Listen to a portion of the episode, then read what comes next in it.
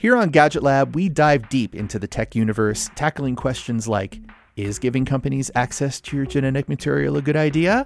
And are the latest phone releases really that different than the last ones?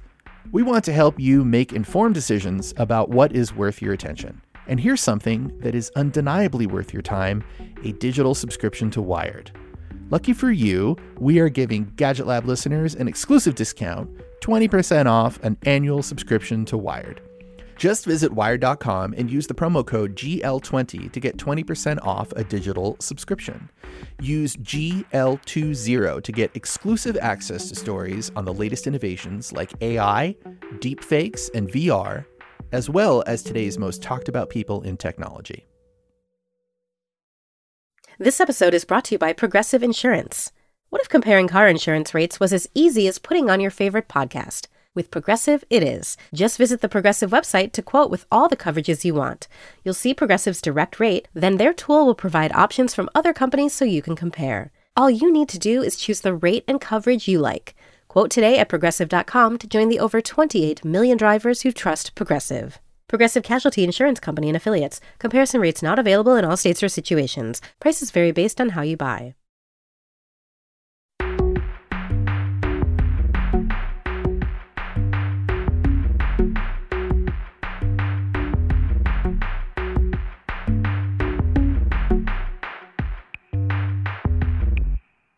Hi, everyone. I'm Michael Calore. I'm an editor at Wired, and you are listening to the Gadget Lab, the podcast where we talk about the latest gadgets, apps, and services that you need to know about and how they impact our lives.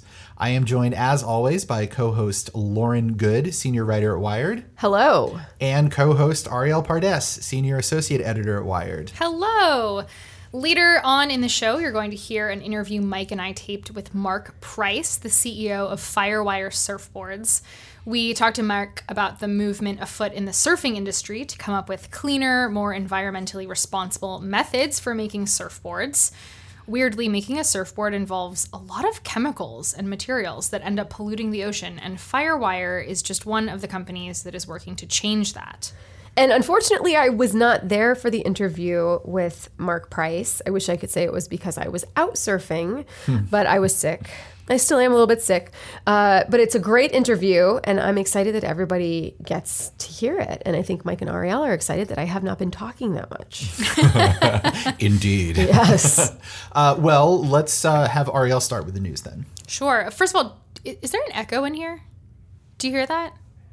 No? No, that's just Amazon's latest device, the Echo Show 5. I'm so proud that you took over bad puns in my talking absence. Um, yes, Amazon has a new Echo Show. This is the Alexa device that comes with a microphone and a camera and a screen. And Amazon has updated it with some built in privacy features.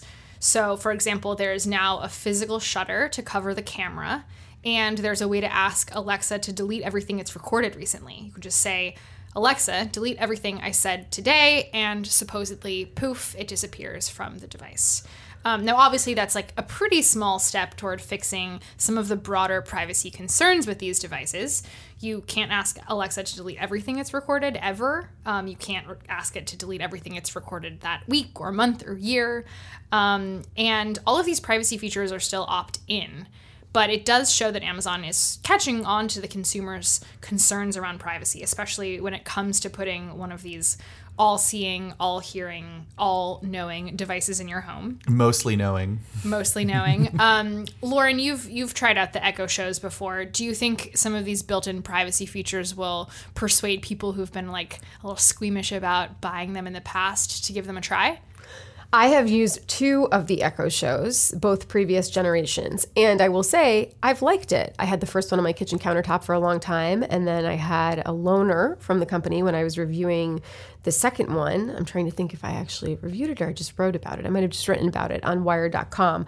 And I, I like them because of the display. Uh, they're larger devices. This one is 5.5 inches um, in terms of the display diagonal. The other ones are 10. And so when you're like, let's say you're cooking in the kitchen and you go to set a timer, you then have a visual representation of the timer instead of just wondering how much time you have left. Or if you're playing a song, you have a visual representation of the name of the song and the playlist and the play controls and everything else. So I found it to be really useful. Useful. But then last year, when that story emerged in the news about the Portland woman who reported that Alexa had gone rogue and recorded and sent a conversation, a private conversation that she'd been having at home, it freaked me out enough to dismantle the show. I took it down off the counter. I haven't used it since. I do have other Echo devices in the home, though, or I should say, other Alexa devices in the home. Um, I do think that consumers at this point have a little bit of concern, not just about those one off incidents that's everybody's worst nightmare of Alexa recording a private conversation and sending it to somebody in your contact list. Just this general idea that there's so much opacity right now around how much of our data is being collected, how the companies are using it, and where they're sharing it. And so, to your point, Arielle, this whole idea that okay, there's a camera shutter now and you can just slide it shut. Or you might be able to say, Alexa, delete everything that I said today. I'm sorry if I just triggered all of your Alexa devices in your home if you were listening to this that still put largely puts the onus on the consumer. The burden of responsibility is still on the consumer to do all these things. And to me, it just seems like Amazon is perhaps slipping some privacy features into product announcements like this because there are senators and consumer uh, privacy advocate groups that are really questioning right now what Amazon is doing with its data. Mm-hmm. That's my take. That was a lot of talking, and they'll go silent now for the next two days. Yeah, I, uh, I mean, I think it's interesting because so much of this like voice controlled AI assistant stuff is because there's not a visual representation of what's happening on most of the devices. Like you know, a lot of people have echoes. They don't necessarily have echo shows or what's the the little one, the echo the dot, the dot. Um, so they don't really have that interface that they can just like check a button and click click clear history. I mean, they can do that technically, but it's not part of the experience, right? The experience is you talk to the thing, the thing talks back to you, and you don't really have any control over it. So much of what's happening now with voice activated computing systems and like ambient computing, all of that stuff that we're used to, where we used to make all those decisions, is just removed or hidden, hidden away. So that's obviously not great.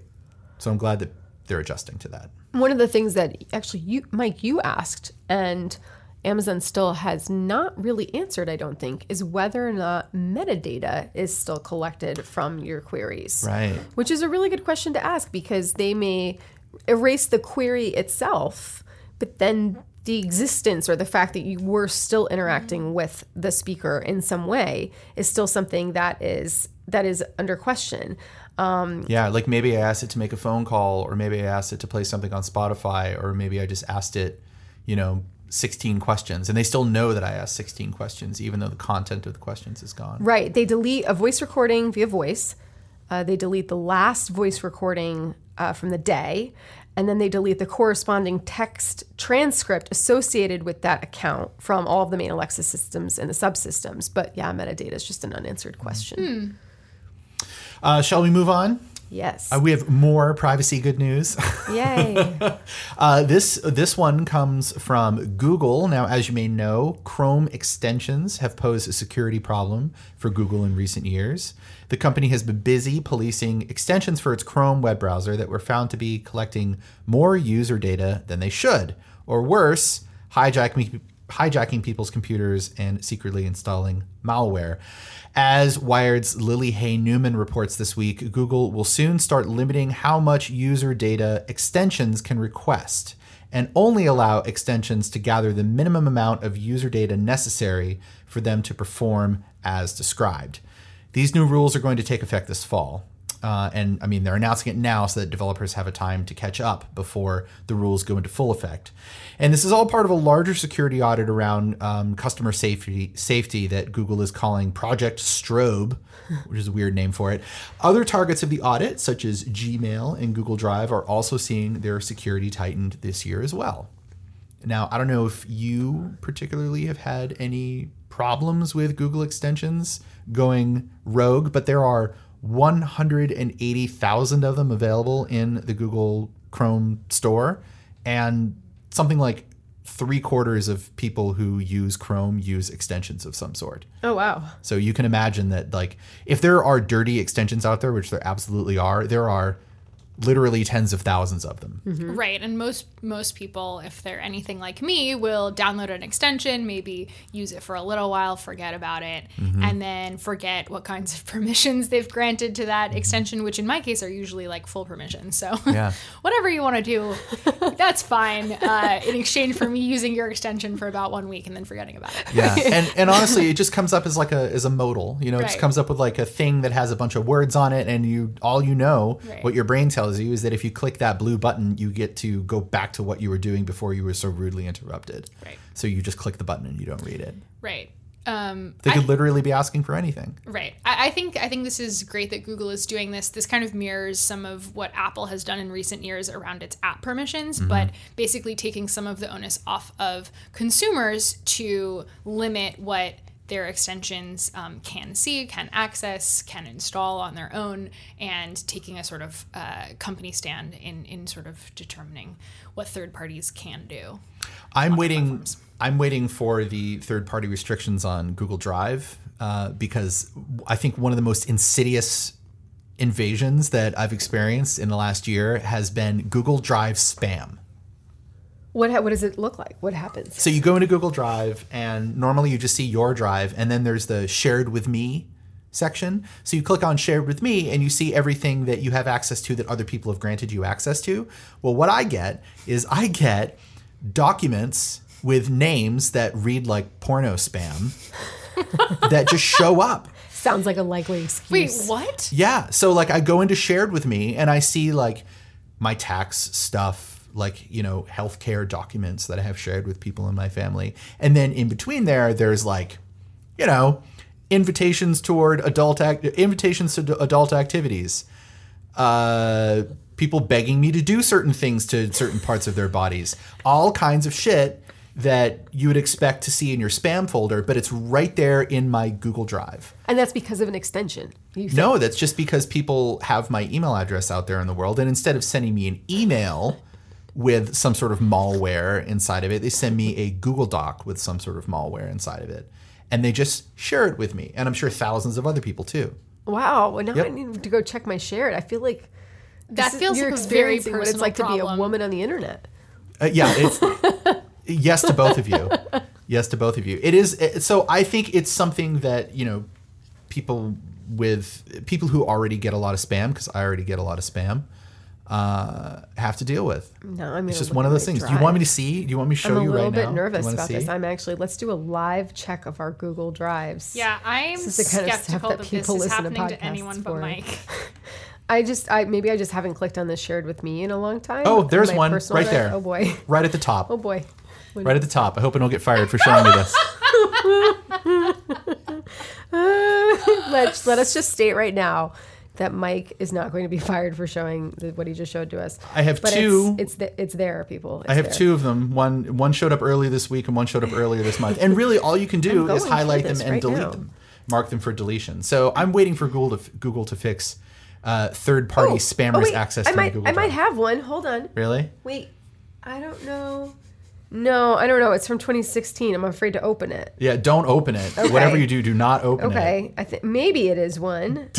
um, I don't know though. It may have just been somebody who was, you know, like a freelancer who we were working with and doesn't have a name I recognize, and then, oh, I don't know.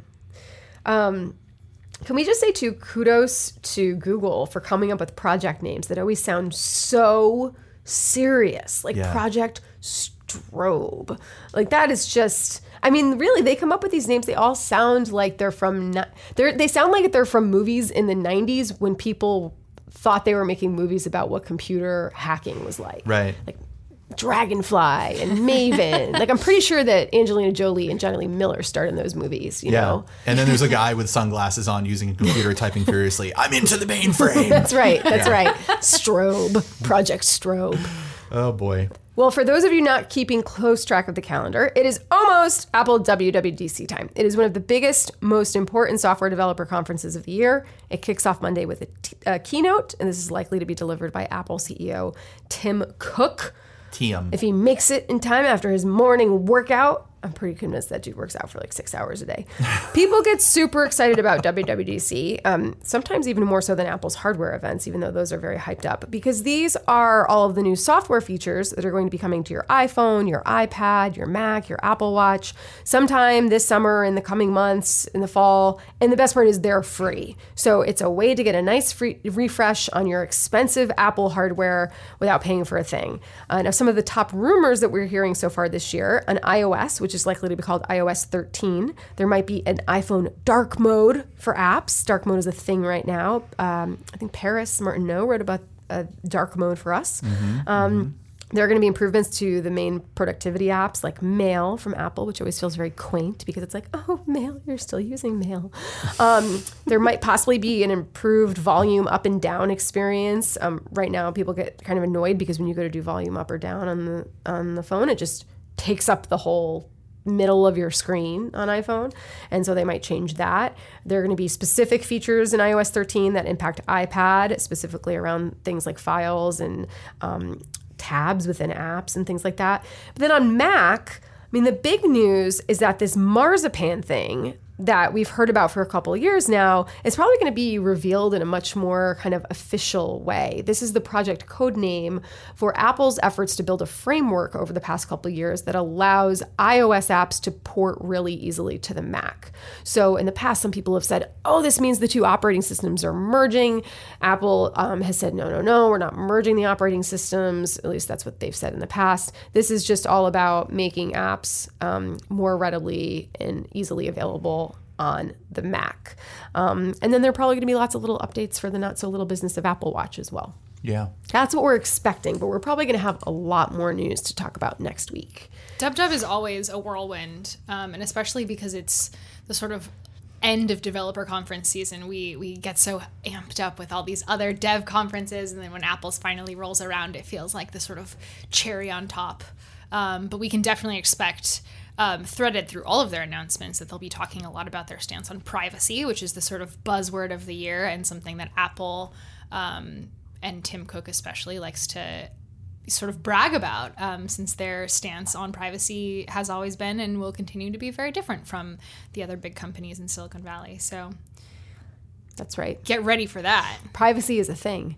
You know, at Google last month Google CEO Sundar Pichai made a point to he ran an, ran an op-ed in the New York Times on the day of their keynote and said, you know, privacy is not a luxury good, right. and that was pretty much a direct shot at Apple, which has always said it keeps your data private, it collects as little data as possible, it doesn't sell that data, but you know you have to pay thousand dollars for a phone, and um, their services costs a monthly subscription. That's right. That's right. That's exactly right. I mean, things like Apple Music, right? There's no tier. You just have to pay. Yeah. Well, I mean, specifically like iCloud. You know, there is, mm-hmm. there is a free tier, but it's so small as to be inconsequential and unusable. Oh, right. And it's like now the options are two ninety nine and nine ninety nine. Yeah. Which is just bull. But anyway, another time, Apple. We're going to discuss. I mean, it's fine if you care about that it's sort of thing. Lot. It's you know, you just budget it all it adds in. up. It but all yes, adds up. Sundar. Yeah. yeah, Sundar said yeah. that, and so it's going to be interesting to see what Apple's take will be this year, what their stance will be on privacy on stage. Because at this point, all the tech companies are sort of taking jabs at each other. And in the past, Apple has taken jabs at Facebook. Um, so we'll see. We'll see what uh, what they have to say, but I think it's going to be really exciting. And I will be on the ground, and Tom Simonite will be on the ground, and our editor in chief may be on the ground, and uh, yeah, it'll be a party. You'll get your uh, WWDC keynote bingo cards. Uh, get them ready. Yeah, there's going to be what like uh, customer sat uh, number of iPhones sold, um, how many Android phones are on the latest version of Android versus how many iOS devices are on the later, latest right. version of iOS. Courage, the word courage. Courage, courage, mm-hmm. uh-huh. yeah. Right. Absolutely. Privacy. Um, the best yet. Time well spent. One more thing. Oh, and it's going to be the so middle great. is Oprah. Oprah. now, if any of you listening have special bingo cards that you want to share with us, just send them to Mike's Google Drive. Yep. Put them in a share doc and send them. Yeah, and put some sort of salacious X-rated, um, you know, title on the doc before you share it because it's the Lots only way of I'll dongles. We're all gonna need a lot of dongles. Dongle is a dirty word. Dongle is a dirty word. Well, Let's take a break and then come back with our interview with Firewire Surfboard CEO Mark Price.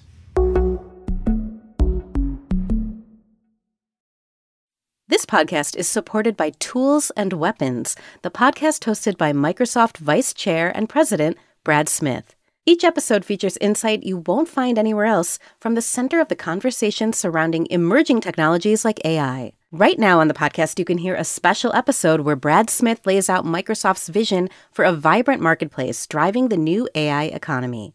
To hear more, follow or subscribe to Tools and Weapons with Brad Smith wherever you get your podcasts. I'm Reid Hoffman. And I'm Aria Finger. If you're interested in learning about how technology and humanity can come together to make a better future, then Possible is for you. We invite ambitious builders and deep thinkers like Trevor Noah, Kara Swisher, Sam Altman, and so many more. Help us sketch out the brightest version of the future and what it will take to get there.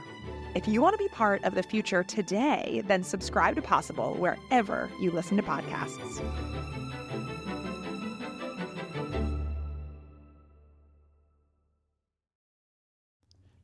The great irony in the sport of surfing is that the process of making a surfboard puts a great deal of strain on the environment. The various chemicals and materials used to assemble boards, leashes, and wetsuits end up polluting the waterways and defiling the very beaches that surfers rely on. There are many organizations dedicated to protecting the world's oceans, places like the Oceanic Society and the Surfrider Foundation, but there's also a movement afoot among manufacturers of surfing equipment. It's called Sustainable Surf, and it's a nonprofit organization that establishes guidelines for producing less toxic surfboards called EcoBoards. One company that's made a name for itself building eco boards is Firewire Surfboards. The company's boards have gained endorsements from surfing pros like Kelly Slater and Rob Machado. And just recently, Firewire acquired the longboard maker Carve Sports and will be introducing more sustainable longboard designs later this year. Today, our guest on the show is Firewire CEO Mark Price, who's joining us from sunny Southern California to talk about eco boards, sustainability, and surfing in general. Mark Price, thanks for joining us on the show today. Um, we would like to have you tell our audience a little bit about what the sustainable surf movement is and what the EcoBoard program is. What exactly is an EcoBoard?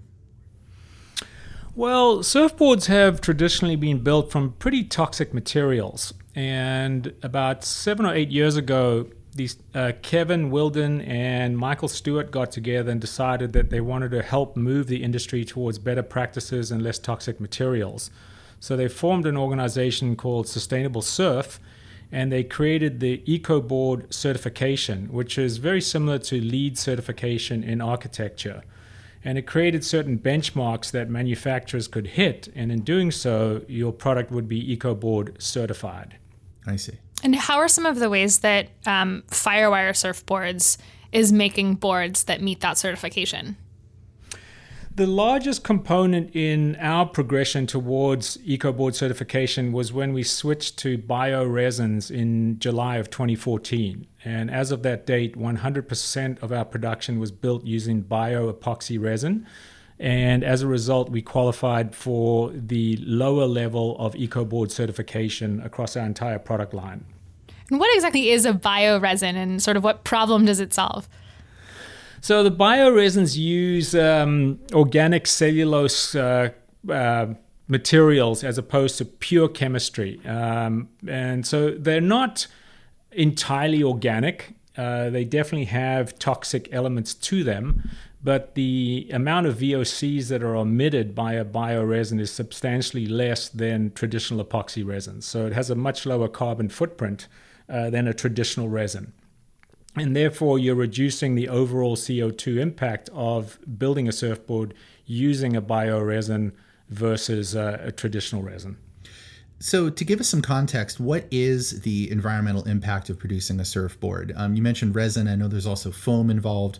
Uh, what sorts of things has the industry traditionally done that uh, companies like yours are trying to change? So, traditional surfboards are built, uh, the two, two main ingredients are polyurethane foam, which is uh, often referred to as PU and polyester resins, which are referred to as PE. So you'll hear people refer to PU surfboards or PU slash PE. And those materials are incredibly toxic. For example, to clean up your plant and equipment when you're using polyester resins, you often have to use industrial solvents like acetone, which are known carcinogens which are absorbed through the skin and through breathing. Whereas with bioresins, uh, not only do you have a much lower carbon footprint and much lower VOCs, which are volatile organic compounds emitted by the resin itself, but for example, in our factory, we use uh, citrus cleaners to clean the plant and equipment versus a product like acetone. So it has quite profound implications for the manufacturing environment. When you walk into a traditional PU slash PE factory, if you're not wearing quite sophisticated respir- respiratory equipment, you will get a splitting headache within five or 10 minutes. Uh, whereas you can walk around bioresin being used for quite some time and, and you'll, you'll pick up a smell, but it doesn't have that toxic or, or the same toxic environment that uh, polyester resins create. Uh, do the boards perform the same? In our view, they do. You know, there's quite a debate uh, around epoxy surfboards and EPS foam, which is expanded polystyrene, which is the other material we use. So instead of the PU, uh, polyurethane foam, we use EPS, which is expanded polystyrene foam, which is also less toxic than PU foam. And it depends on who you talk to. I mean, there's a lot of entrenched interests around PU, PE. Uh, it's very cost effective and easy to work with. And quite candidly, a lot of pro surfers swear by it. So there is a segment of the market that just believes that no matter what, those are the best materials to use when building surfboards. We're of the mindset that epoxy resins and EPS foams are not only less toxic, but when built correctly, can certainly equal, if not surpass, the performance characteristics of PU slash PE. I want to ask about another material, which is wool. I know that Firewire introduced a wool surfboard very recently, which sounds absolutely nuts. Uh, will you tell us a little bit about what that looks like, how wool fits into this sustainable movement, and and sort of what it does for a surfboard? Yeah, no, that's a great question, and it's quite an interesting story. Uh, about six or eight years ago, a very talented New Zealand surfboard builder by the name of Paul Barron, who was also concerned about the environment and wanted to use raw materials that were indigenous to New Zealand, uh, started experimenting with sheep's wool as a replacement for traditional fiberglass. And after many years of trial and error, he perfected a technique whereby the sheared wool with minimal processing. So it's not the wool in a sweater or a, a wool suiting material, it's pretty raw fiber. So there's not a lot of energy going into the processing of it to create it to create the material to build a surfboard, but it does require some fairly unique manufacturing processes in order to apply it to the exterior of a surfboard. But anyway, basically, what we do is we impregnate the wool with resin and it replaces the exterior fiberglass that you would use on a surfboard with the wool. From a sustainability perspective, it's it's quite a nuanced nuanced debate in the sense that um, the wool itself is obviously biodegradable, it's compostable, it's way less toxic than the filaments that go into fiberglass. So there's a real strong sustainability story behind the wool fiber itself. And in addition to that, we only buy our wool from a New Zealand co op that has the highest standards of animal welfare. For example, X number of sheep per hectare. They audit the farms every six months to make sure that they are adhering to the co op's practices. And so we're confident that we have the supply chain transparency in the sense that the animals are looked after and the entire process you know, is being done correctly. However, when it comes to the carbon footprint of wool, it's actually slightly higher than fiberglass because sheep burp and fart. And the methane gas that they put out actually, which is a, a, form of CO2, actually, when when you combine that from a life cycle analysis, which is looking at the material from its very beginnings all the way through the supply chain, it's slightly higher than fiberglass. Now, we offset that in a couple ways. One, we're about to launch a program where we're going to be planting uh, mangrove trees in Southeast Asia in conjunction with Sustainable Surf And mangrove trees absorb CO2. They also stop uh, shoreline erosion because they can grow in salt water as well as fresh water. And so we're going to negate the CO2 impact of not only the wool, but our entire manufacturing operation. And then if you want to look long term, you know, obviously down the road, and, and I don't know when this point will come, but at some point, most products won't be built with virgin raw materials. They will require recycled and upcycled materials to build them.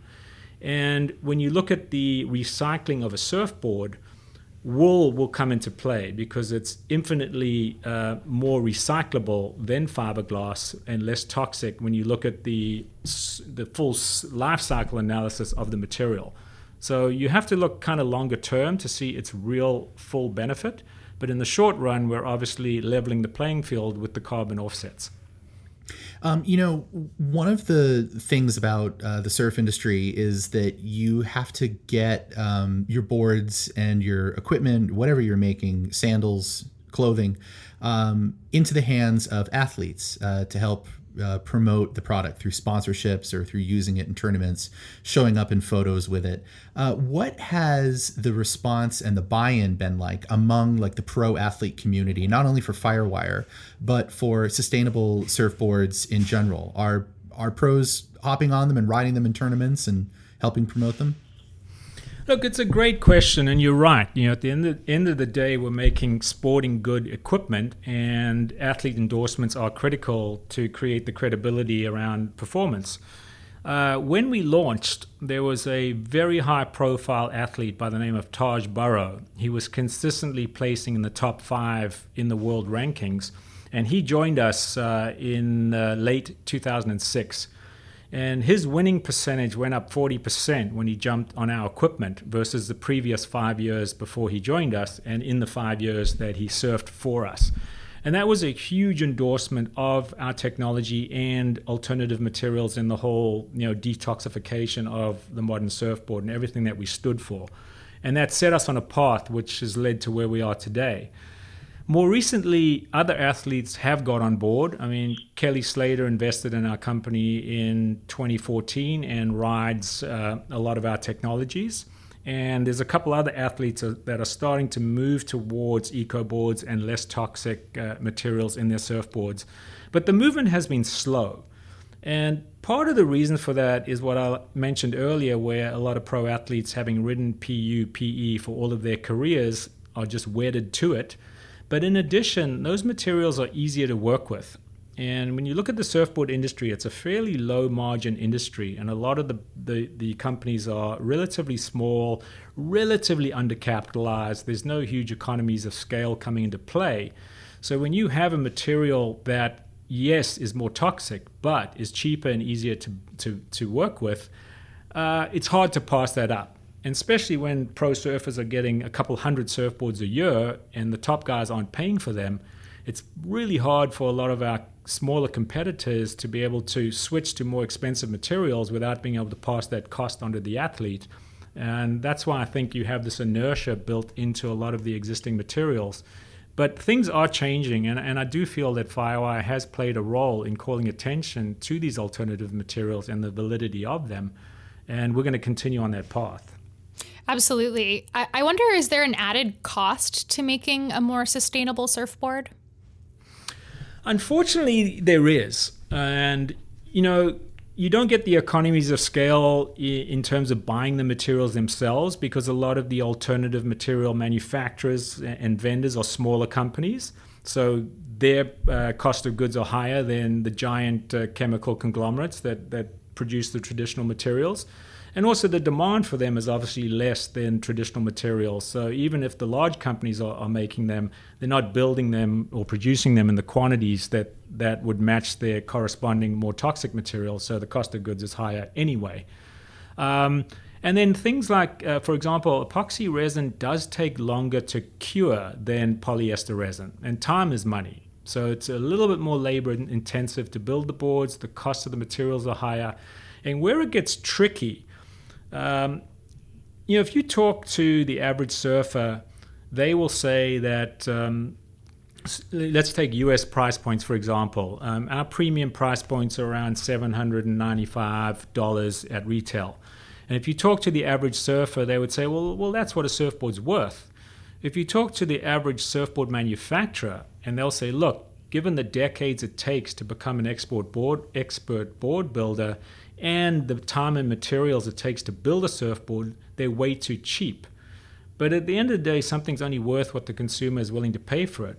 And because historically surfboards haven't been that durable, you know, after a year or two, you can sell them in a garage sale for a couple hundred bucks.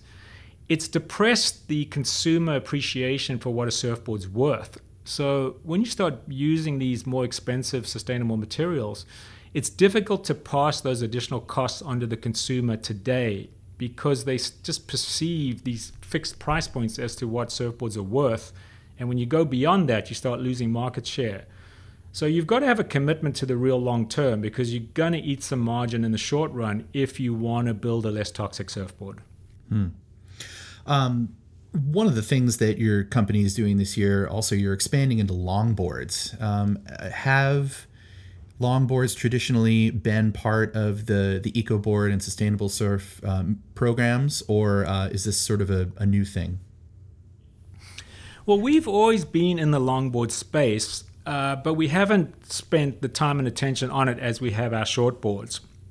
And in addition, the longboard market uh, is split into a couple different segments, and one of those segments has a particular aesthetic that they enjoy, and that's the gloss and polish finish. A lot of the tr- traditional longboards have resin tints. It's a particular vibe to the longboard market that is quite different from the performance shortboard market. So we don't have that particular aesthetic in our shortboards that we can just then leverage into longboards. And we certainly could develop that product. Um, but Carve came along, and they're a, a, fledgling company, about five years old. They're almost like a mini Firewire in the sense that they have some high profile athletes. They have a real point of difference in the construction methods and materials that they use. Highly technical surfboards, EPS and epoxy based. Um, and they have, more, perhaps most importantly, they have the aesthetic that the majority of longboard surfers are looking for. So it was a great plug and play opportunity for us to leverage our global platform, bring a lot of our sustainability initiatives to their supply chain, and offer that product to a broader audience, uh, which is part of the reason that we acquired the company. I want to ask about some of uh, the other material changes that we're seeing in the surf industry besides just boards. It seems like there's been a shift toward using recycled materials to make leashes or to make wetsuits um, or other sort of accessories that are involved in surfing as a sport. Can you maybe talk about some of uh, the trends around sustainability there? Yeah, no, that's a, that is a great question, and there are a variety of products out there. To your point, that are less toxic than their predecessors. And I think part of the reason for that is, I mean, surfers by definition play in the ocean, and whether it's just walking the shoreline and seeing a lot of the waste and, and pollution, or just you know having that sense of sensibility around the environment because we're in the ocean, I do think that we do gravitate towards uh, the sustainability movement and less toxic products to perhaps a greater degree than the average consumer. However, um, surfers are cheap, and you've got to be able to bring all these products to market with incomparable price points uh, to the more toxic versions, which is a point that we touched on earlier. So the challenge is to be, to do that within a business model that's profitable. Um, and also, as I mentioned, you need to look long term because we believe that at some point in the future, the eco credit or credentials of any particular product will become a driving force in the majority of consumer purchasing decisions. Whereas I would say right now, even though there's a lot of awareness around, say, climate change and the envir- environmental degradation, I don't think it's driving the majority of consumer purchases yet. But we firmly believe that day will come. And if you don't start preparing for it now, uh, we feel that you'll be kind of screwed because it's not something you can turn on a dime and address when that day comes. Right. And speaking of looking a little bit longer term, I know that Firewire wants to become zero waste by 2020. Um, tell us, like, sort of where you're at right now. Yeah, if I could just correct uh, you on the on the terminology there, because we make the mistake as well. We're going to be zero landfill. Um, Aha. Which, yeah, okay. th- which there is a distinction. Uh, um, so We currently uh, have we've reduced our waste per board by over 95% over the last two years. And so we've got a little further to go, and it results in the recycling and upcycling of the waste streams so that they don't go into landfills. And we're well on our way to achieving that goal, and we're confident that by the, the end of 2020, we'll be zero landfill. Um, and I'd also like to mention that we're, we will also be fair trade certified uh, later this year, which is a labor standard which is incredibly important uh, to the global economy, at least we believe it is. And we will be the first and only surfboard factory, at least as of 2019, who will reach that standard. Well, you know, um, you mentioned you're going to be the first company to to hit these marks, and um, just for some context, can you give us sort of an environmental report card on how uh, the surfing industry on whole is doing? Uh, what are some of the biggest failures of the industry and some of the biggest successes that you see? Well, in our particular space, you know, the, the majority of surfboards around the world are, are still built from from some of the most toxic materials uh, available. And so we've got a lot of uh, work to do to get to the. We like to phrase it as the detoxification of the modern surfboard because we're not building cradle to cradle fully sustainable products. That's many years into the future. But there's big steps that can be taken, like the EcoBoard certification, that can reduce the toxicity significantly. And I think in the in the latest statistic that uh, Sustainable Surf put out, the EcoBoard combined EcoBoard production globally was around 60,000 units. Uh, and depending on who you talk to, the global production of surfboards is anywhere from 600,000 to about a million units. So uh, only about 10% of the surfboards built in any given year reach EcoBoard certification today. So clearly there's a lot of work to be done there. Um, and I think the other part of it, which ties back to the broader economy, is we also have to start not only making better stuff, but buying less of it as well. So I think that the whole industry and the global economy needs to start shifting our consciousness around quality versus quantity. And you know, given the, the rampant consumerism that exists across society, and it applies to the surf market as well, I think there has to be a, a sea change in how we look at the things we buy, what we do with them. And uh, there's just a ton of work to be done on that front, both in the broader market and within the surf market itself. So I think, you know, uh, I don't want to sound um, pessimistic because we are on our way, but I don't think we should delude ourselves as to how much more work needs to be done. Um, can you tell us about your own history with surfing? When and where did you start? What's your favorite spot? Sure. Yeah. You know, I grew up in South Africa. When I was a kid uh, in the in the '60s, surfing had a terrible reputation. So I made a deal with my dad that I could start surfing when I turned 13 because he was terrified I was going to be a hippie drug addict the moment I st- stood up on a surfboard. And he he was uh, not 100% correct, but that's a different story. Um, and so I started surfing in the early 70s in South Africa. I've been a lifelong surfer. It's been my passion, it's my North Star. Uh, every decision I make is filtered through its impact on my surfing, first and foremost, which I guess has narrowed the aperture of my life in some respects, but it's also given me focus. And um, I would have to say that Jeffreys Bay, which is one of the top point breaks in the world located in South Africa, would certainly be my go to spot if there was only one place I could surf for the rest of my life. Nice, nice. Is that J Bay? Is that what they call it? Yeah, exactly.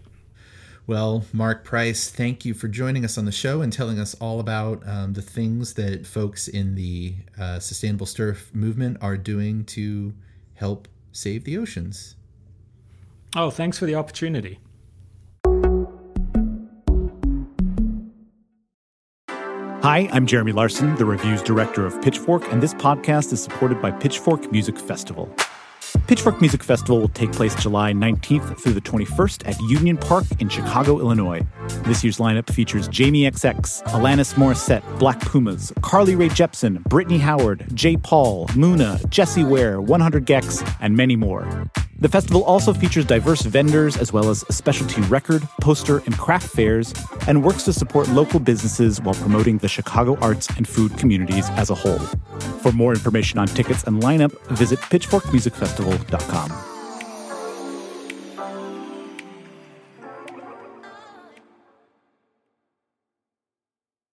Well, that was a fantastic interview. I do regret missing it. And now I'm more determined than ever to try a Firewire Eco board. Eco Yes. board. Yes. There is a bunch of companies that make them. Uh, Lost Surfboards also makes them. Most of them are concentrated down in the, the San Diego area, Southern California, which is where the sustainable surf movement got started, and it's where the organization is. So, although they also, I think they're also based up here too. I don't know. I'm probably getting all of that wrong, but most of the people making eco boards are are in are concentrated in Southern California. And we had one in our gift guide late last year. So We if you're actually looking for more information, you can always search for Wired and Eco board. look for Eco I've written about them a couple of times. That's right. That's right. We've got all the info you need. Um, aside from recommending surfboards, should we get into our other recommendations? Yes. All right, let's do it. Who would like to go first? Uh, I'll go first. Okay. So my recommendation is a documentary. It's a documentary film. It is a four-hour documentary film on the Showtime network on premium cable. It is called Wu Tang of Mics and Men. Ooh, great title. It's really, really good. So it's about uh, the Wu Tang Clan, the rap group from the, well, I mean, they're still around, but uh, from like, you know, 93 until about 98, they were at absolutely the top of their game. And it is a collective of roughly 10 people who grew up together on Staten Island. Uh, the RZA, the GZA, the Old Dirty Bastard, the Ghostface Killah, Masta Killa, Raekwon the Chef, Method Man, sometimes Cappadonna. Who else am I forgetting? I don't know. There's probably a couple in there that Inspectah Deck. Yeah. Anyway, the Wu Tang Clan. You know the Wu Tang Clan. It's a fantastic documentary. Um, it's not one of those like puffy documentaries that you know sort of skirts some of the more serious issues. It's a, a really great look at their history. It has a lot of old, um, you know, videotaped footage from the '90s. Uh, it charts their rise and then all the problems. Money changes everything with them. Uh, cash ruins everything around them. You could say. Okay, you're not Wu Tang fans, but they No, have. d- d- does it go deep in the gravel pit? what? Sorry. That's Wu Tang, isn't it? Gravel pit? Oh, uh, I can't remember. Oh boy. I really hope it was. Oh boy, I just got showed up Ugh, during my own recommendation. wait, okay, wait. I'm like ninety nine point Yeah, nine yeah, yeah, nine it nine is, the gravel percent. pit, Yeah, yeah. the gravel pit. yeah, okay, all right. Yes, it does. It does. Oh boy, is my face red? Um, there's there's uh, a lot in there about how their personal relationships fall apart and it's actually kind of interesting to see them like sitting there next to each other talking about how their personal relationships have fallen apart and how um, all of their disagreements have gotten in the way. But there's also this like strong bond between all of them because they all started from the same place and they all sort of lifted each other up out of that place together. They're all they all have this like brotherly bond that seems eternal and uh, transcends all of their um, you know arguments and lawsuits about money. Uh, it's pretty amazing. It's pretty amazing. So I can definitely recommend it. It came out in May, uh, the very beginning of May, and it is four hours, but it's broken up into four parts. So Wu Tang of Mics and Men. I would totally watch that. Does it follow some of them throughout some of their solo careers? Yeah, I mean the solo career is a big part of their story. You know, so they put out the first record and then immediately followed up with like five solo albums, and, all, and the RZA produced all of them. So you see, like, there's I think the whole second episode is about that. It's just about like the explosion and how marketable they are. Um, and the fascinating thing that happened is after they got success, they all wanted to get out of their contract that tied them to the Wu Tang Clan. So he like the RZA who owned the company and his brother they like signed away all of their artists and you know tremendously devalued the company that they had built. But it, they they still see it as the right thing to do even though it was like a terrible business decision because that's why they're all still friends. Wow. Yeah. Yeah. Pretty awesome. Cool. We'll check that out. And if you have Wu Tang songs that you think Mike should listen to, send them to his Google Drive. Uh, I- so I, my, can't I'm real like. I know the first record really well, the 36 Chambers. The first ODB record, Um, the Cuban Linx record, Raekwon's record, I know really well, and Liquid Swords, the GZA's record, I know that one really well, and Bobby Digital stuff, and that's about where I end with with uh, with my woo knowledge. It really bums me out that you didn't get that reference right away, but I'm going to forgive you for that. Let's yeah, see. sorry. It's okay. Um, I'm trying to play the official music video right now, or at least 15 seconds of it, but the internet's not so great here.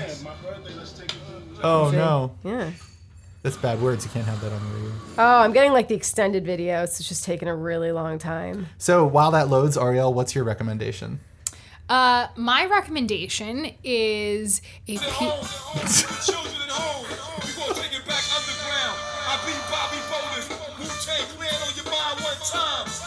jump off, just jump Jump. All right. Go ahead. It's so weird. You took the words right out of my mouth. um, so I was in Austin for Memorial Day weekend, and uh, Austin, if you haven't visited recently, is a city that has become completely overrun by scooter and bike shares. The scooters, in particular, are like everywhere in Austin. It's insane. Um, so I rode uh, some scooters. I rode some jump bikes. Um, but the thing I would actually like to recommend is that we um, rented a car from the peer to peer car rental app Turo, which is fantastic. I'd never used it before, um, but it works kind of like Airbnb for cars. So people can uh, list their vehicles on this app and um, you can rent them very very cheaply so um, we borrowed a car from a nice gentleman named manish in austin and his car was like $20 a day or something really really affordable um, and it was great. It was a really seamless experience, um, super easy, and really nice to have around for the weekend. So, um, if you are in the market for a car rental and don't want to go through the whole rigmarole with um, enterprise or budget or one of the big services, uh, Turo is a great option. I second that. I've used Turo a few times, and more recently, I used it in LA. And the crazy thing about LA is now they have an entire parking lot of Turos. It's like going to a, a rental lot, an, like an Avis or a Hertz, and I actually wonder what kind of deal they worked out, the city or the airport or whatever municipality they had to deal with in order to get this lot. But it's an entire lot of Turos. Amazing. It's wild. Yeah, it's Wow. pretty great. And you can you can like you can upgrade. You'd be like, I would like that convertible for the weekend. so Thank you can very do like much." multiple days, which is something you can't do with like Zipcar. That's right. Interesting. Okay. I've always done traditional car rentals. Like I've been uh, uh, like there's this one rental company that I've been using for literally 25 years and they have my entire rental history going back 25 years. So I show up and they just like give me a free upgrade or like they give me the insurance for free or some crazy perk like that just because they appreciate my business. So uh, I've never not rented from them. Ariana and I are just just so for those of you who can't see, we're just Yeah. nodding at him. Yeah, we're Absolutely just nobody can waiting see, for by the him way. to You sound- embrace the new generation. You of sound like a person who's like, well, I would just always book a hotel. Because the Yeah. hotel just knows Right. who I am and they always upgrade No, me. I mean, like, re- that's nice. I right? realize, I realize this. Yes, I, I am that person, but pretty much only with like rental cars. Sure, sure, All sure. right, all right, that's fair. Well, if you ever want to rent something really like different or wild or unique, Yeah, one other piece of anecdotal evidence is that um, for my birthday this year, uh, my boyfriend threw me a surprise party, which involved driving a bunch of people up to Napa, and he rented on Turo a 12 seater van, which he said was like really cheap and fit 12 of us. Um, which who, who even knows like where you would rent something like that otherwise? This is like verging on SponCon. It is. You're so, so effusive about this company and how great they are. Uh, Turo, if you would like to offer me some free credits, I would happily accept them. Yes, Thank you. yes. Her her ethics are non-existent enough where she'd totally accept those. Just send them to my Google Drive. Lauren, uh, what's your recommendation? my recommendation is that you run, don't walk home to watch Fleabag season two on Amazon Prime Video. You should also watch season one first if you mm-hmm. have not. But if you have, then you should hurry up and watch season two. It's a series that is created by created and starring Phoebe Wallace Wallers, excuse me, Phoebe Waller Bridges. Thank you very much. Um, Phoebe, I love your work. I normally know your name. My brain is a little cloudy at the moment. It's just a fantastic, darkly funny um, British series. And she, as the star, um, it's often about relationships. It's often about familial relationships. It's about romantic relationships. There's this whole backstory from the first season that I think is really critical to understand to know where some of the central characters' angst comes from. Um, but she's just darkly funny and she does this thing often where she breaks the plane and she speaks directly to the audience. And in season two i think more than season one she really br- embraces the idea that the audience she is speaking to are her friends and that they are really her only friends who are supporting her in her bizarre um, sort of navigation of family life. And um, this season centers around a hot priest. He's called the hot priest. Uh, not my name. He's Irish. Um, I'm pretty sure he exists somewhere in a dry folder. Um, yeah, he's Irish, and um, and uh, it's really great. There's so much tension in it, and I forget the actor's name. We were just talking the other day. I forget the actor's name who plays her sister's husband, but boy, is he a great character. And her sister's a great character too. Her sister is sort of classically uptight, and uh, there's a lot of like sort of moments where sh- she's able to break through the veneer of her sister and they connect and you kind of if you have siblings you kind of understand that relationship um, so it's yeah it's a good series and i highly recommend it Uh, it was it was based on uh, a one woman show that she did in London, and she is like I think right now or very recently did a reprise of it, and now she's like putting it to bed. She's done with the show, she's done with the one woman show, and she's done with the character, and she's moving on to other things. and we never know the character's name right Isn't No, that the I, thing? I think I think her name is like supposed to be Phoebe, but like Fleabag is like a nickname, yeah and but yeah, she's never she's never spoken to by name. right Yeah. Um, she's also uh, Phoebe is also the creator of Killing Eve, I guess the co-creator and writer of the whole first season of Killing Eve. i never watched that she handed over control of that to a different person for season two, which is happening right now. Uh, but sh- that was her uh, that was her creation as well. So lots of great stuff coming out of her mind. yeah yeah for real um that's my very eloquent uh, support of that for real That's great. for real I, all right I, I back Go up your watch it. recommendation. I binged it. It was, it was fantastic. I can't wait to watch it. You got to see it. Well, thank you all for listening to us ramble on. Uh, and uh, a reminder, not SponCon, not SponCon, with our recommendations. You can find us all on Twitter. Uh, if you have things to um, yell at us or berate us, or if you want our Gmail addresses, you can send us Google Docs. Uh, Lauren, how do people find you on the Twitter? You can find me at Lauren Goode with an E and send me vitamin C. Uh, Arielle, what is your Twitter? At Pardesoteric. and I am at Snackfight. And you can talk to all of us at Gadget Lab, which is the account for this show and for our channel on Wired. And we also want to welcome and thank the person sitting in the engineering chair this week, which is Boone, Boone Ashworth, who is with us uh, for the remainder of 2019. And I'm sure you'll get to hear his eloquent speaking voice uh, on some future episode. We'll be back next week talking about everything that happens at WWDC. And until then, we will see you in the gravel pit.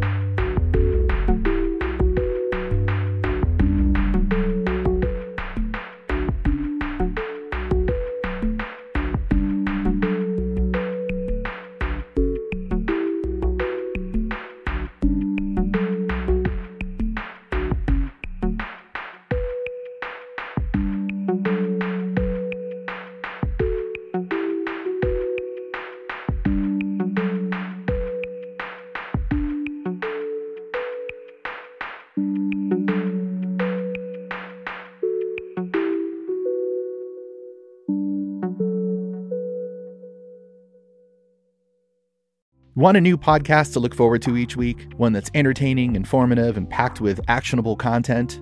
Come on, of course you do. Introducing The Jordan Harbinger Show. The Jordan Harbinger Show, which Apple named one of its best of 2018, is aimed at making you a better informed, more critical thinker so you can get a sense of how the world actually works and come to your own conclusions about what's happening, even inside your own brain.